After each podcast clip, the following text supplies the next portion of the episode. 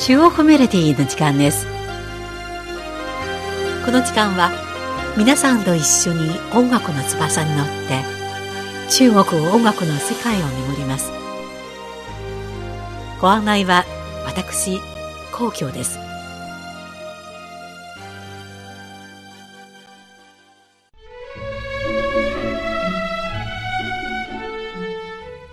8月7日は二十四節気の立秋で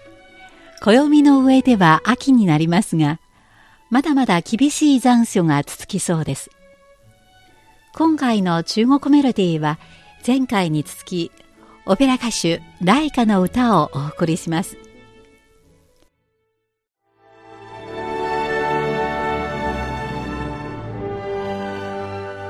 2010年9月11日夜ロシア最高のオペラ劇場と言われるサンクトペテルブルクのマリンスキー劇場に輝かしい明かりが灯り多くの観客が集まりました。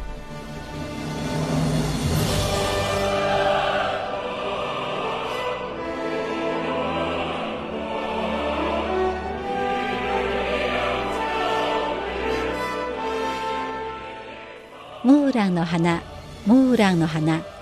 少女のように鮮やかで少年のようにすっくと伸びる。若手オペラ歌手ライカをはじめとする中国人民解放軍総政治部下部団の芸術家たちは200年の歴史を持つ劇場で初めて中国オペラの旋律を歌い上げました。オペラ「ムーラの詩」は1000年前に古い東方の国の女性英雄ムーランが父の代わりに従軍し先行を立てた物語を語っています。その美しいメロディーや歴史の重みを感じさせる衣装独創的で工夫のある舞台設計は華麗で壮大なマリンスキー劇場を輝かせました。特にライカがダンスをして演じるムーランの歌唱力と表現力秀逸な剣舞に観客たちの目は釘付けになりました。最終幕平和の参加が終わると観客たちはみんな立ち上がり熱狂的な拍手はいつまでも劇場のホールに響きました。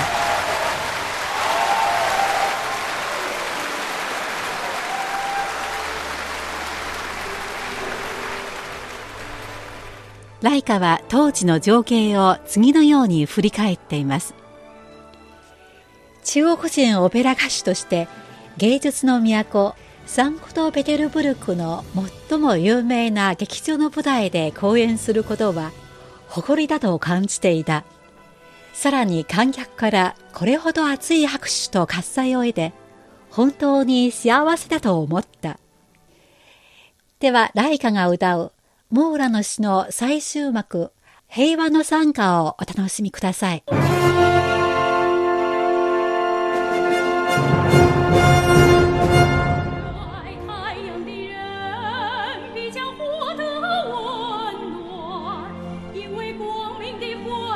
早已埋藏在他的心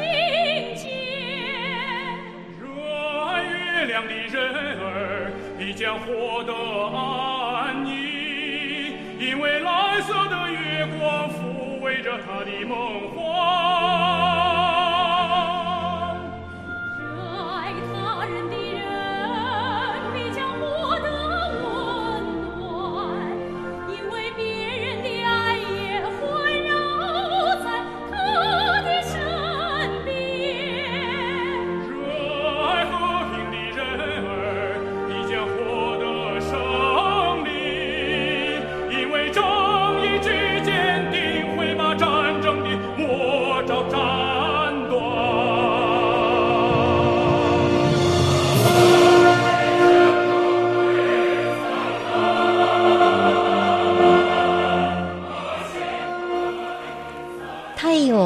する人は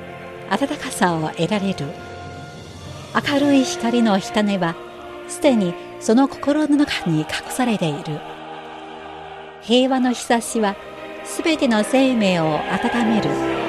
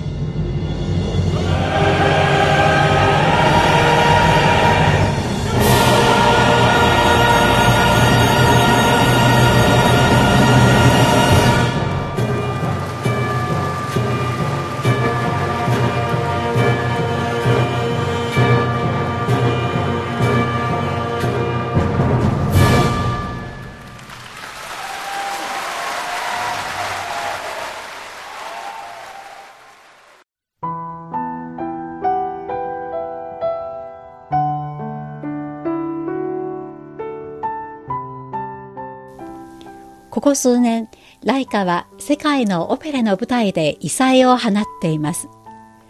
彼女は中国音楽学院で学び、音楽表現の基礎をしっかりと身につけました。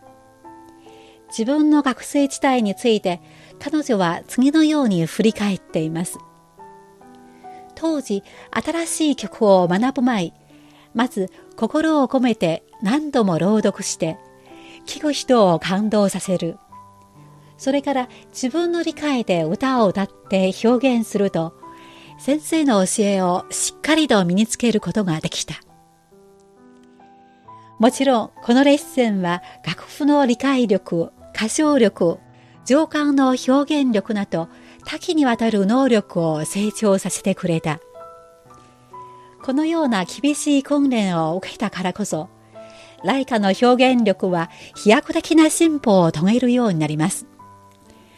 彼女はスタジオエンジニアや作曲家にライカイと呼ばれていました。彼女が歌を収録するとき、ほぼ1回で終えられることから、このあだ名がつきました。また、ライカは2004年に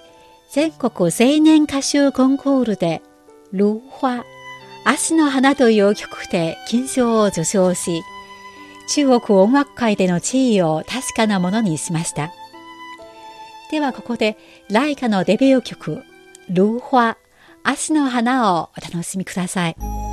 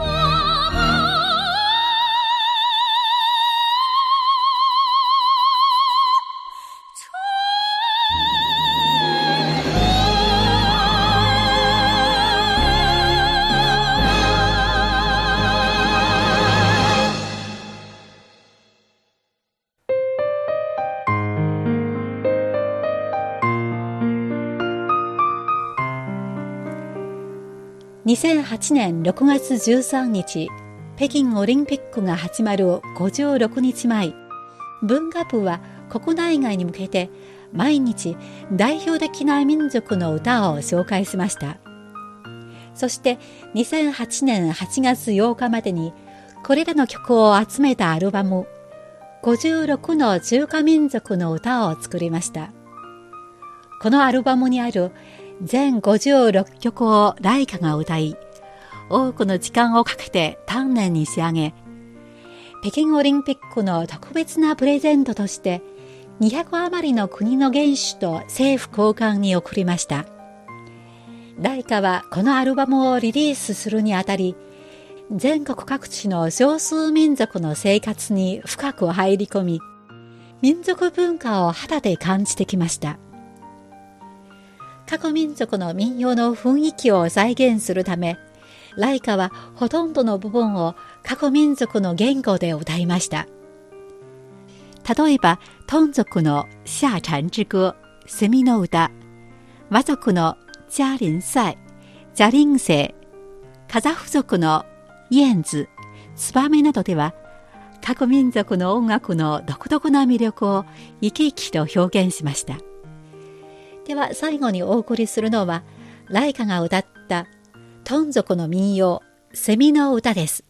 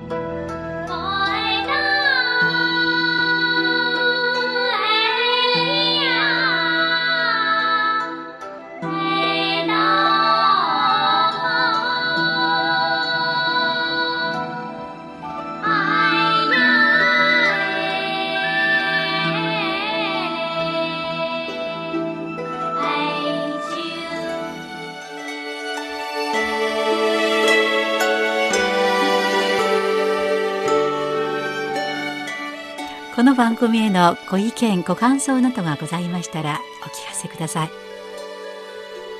宛先は郵便番号10040中国国際放送局日本語部中国メロディーの係です。メールの方は nihao2180 アットマーク CRI .com.cn です。